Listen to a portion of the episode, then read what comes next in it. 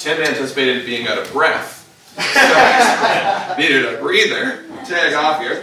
Um, uh, for communion time, I'm going to give a little bit of reflection on uh, what God's been encouraging me this week. And I'm going to then read some of the scripture and give you a time uh, before we partake together to reflect as well on um, the season that you're in, uh, what's going on. Communion gives us an opportunity. Um, we do it every week here. It gives us an opportunity to pause, to recognize God's place in our life, to recognize Jesus' role in giving us uh, a new life. We sang about how we are given peace because Jesus has set us free.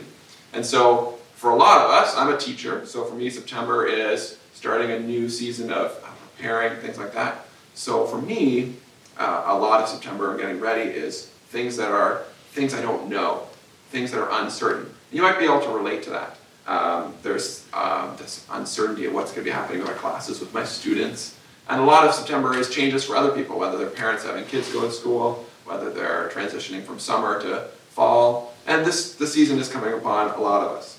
So, in this time of, of change, uh, God's been really speaking to me about how these anxieties that are coming on me, these thoughts, these worries, are really revealing whether or not I'm trusting God to be God, whether or not I'm trusting in the truths that we worship God today. We sing lots of wonderful truths. Tim will preach for this morning as well on truth.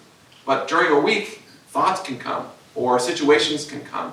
And those situations can, or our hearts can start to rely on ourselves or start to look around us at our peers.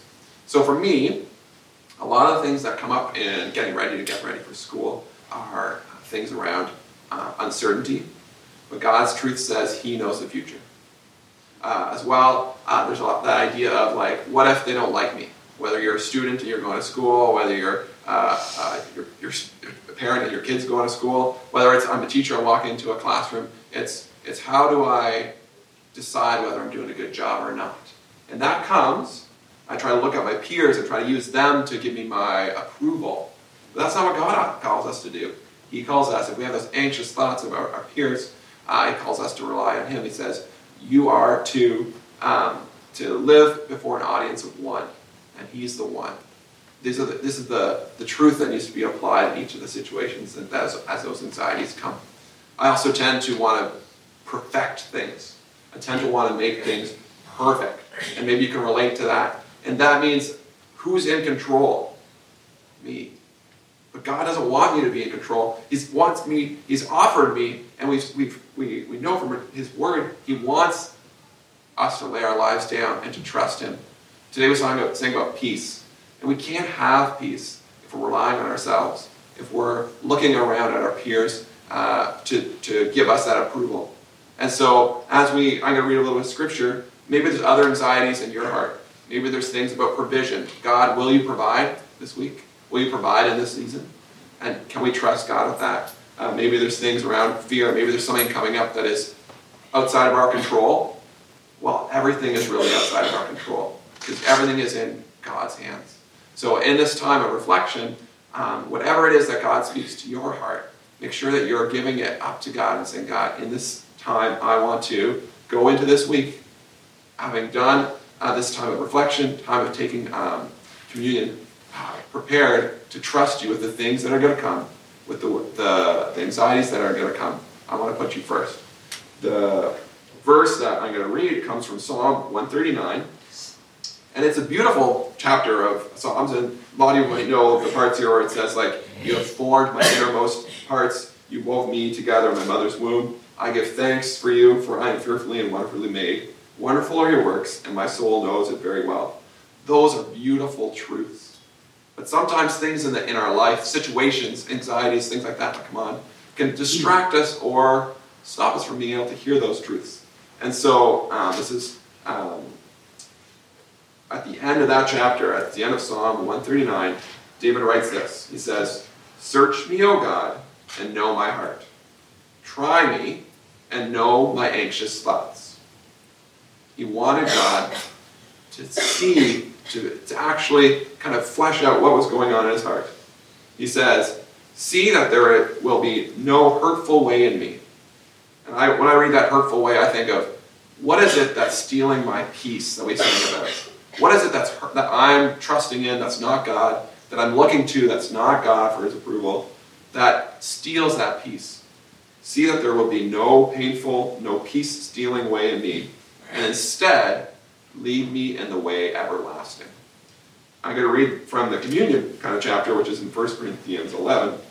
And this, this communion, this offering that Jesus did to first his disciples at the Last Supper, and us every day, every moment, and that we remember every Sunday, this idea of a new covenant is God's way of saying, come into this way, this way everlasting. If we don't trust God with our anxieties, with the things that are coming on us in these times of change, these things steal our life. They steal our peace. And what, what God does through Jesus Christ right here, it reminds us every time when we come together, is that He offers us through His body broken, through His blood spilled, a way everlasting, the only way. So I'm going to read that. Is 1 Corinthians 11. And this is Paul speaking here. I received from the Lord, and I'm delivering it to you, that the Lord Jesus, in the night in which he was betrayed, took the bread, and he gave thanks. He broke it and said, This is my body, which is for you. Do this in remembrance of me. So today we're remembering. And in the same way, he took the cup and, and said, This cup is a new covenant in my blood. Do this, and as often as you drink of it, remember me. So we are going to remember the way everlasting that he has offered us. And as often as you eat this bread and drink the cup, you proclaim the Lord's death until he comes. And therefore, whoever eats the bread or drinks the cup of the Lord in a worthy manner shall be guilty of the body and the blood of the Lord. But a man must examine himself. So we are going to get a time to reflect and examine ourselves. And in doing so, we get to eat of the bread and drink of the cup. I'm going to give a moment here for you guys in your own hearts and to, to think about what's going on, and then I will close in prayer and we'll partake together.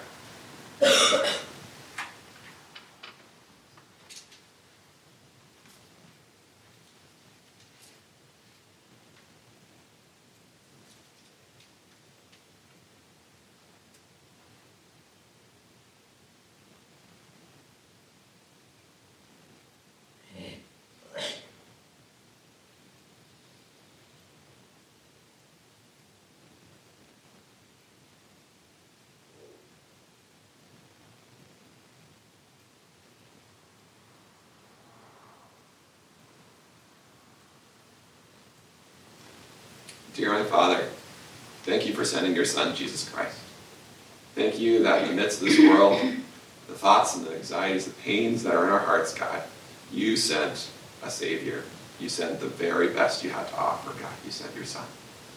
And as we get to participate in communion and to remember the body that's broken, the blood that was spilled, we get to partake and say, I'm putting my trust in, in God, who's Lord of all, who's Lord of all these things that come uh, into my heart, my mind this week.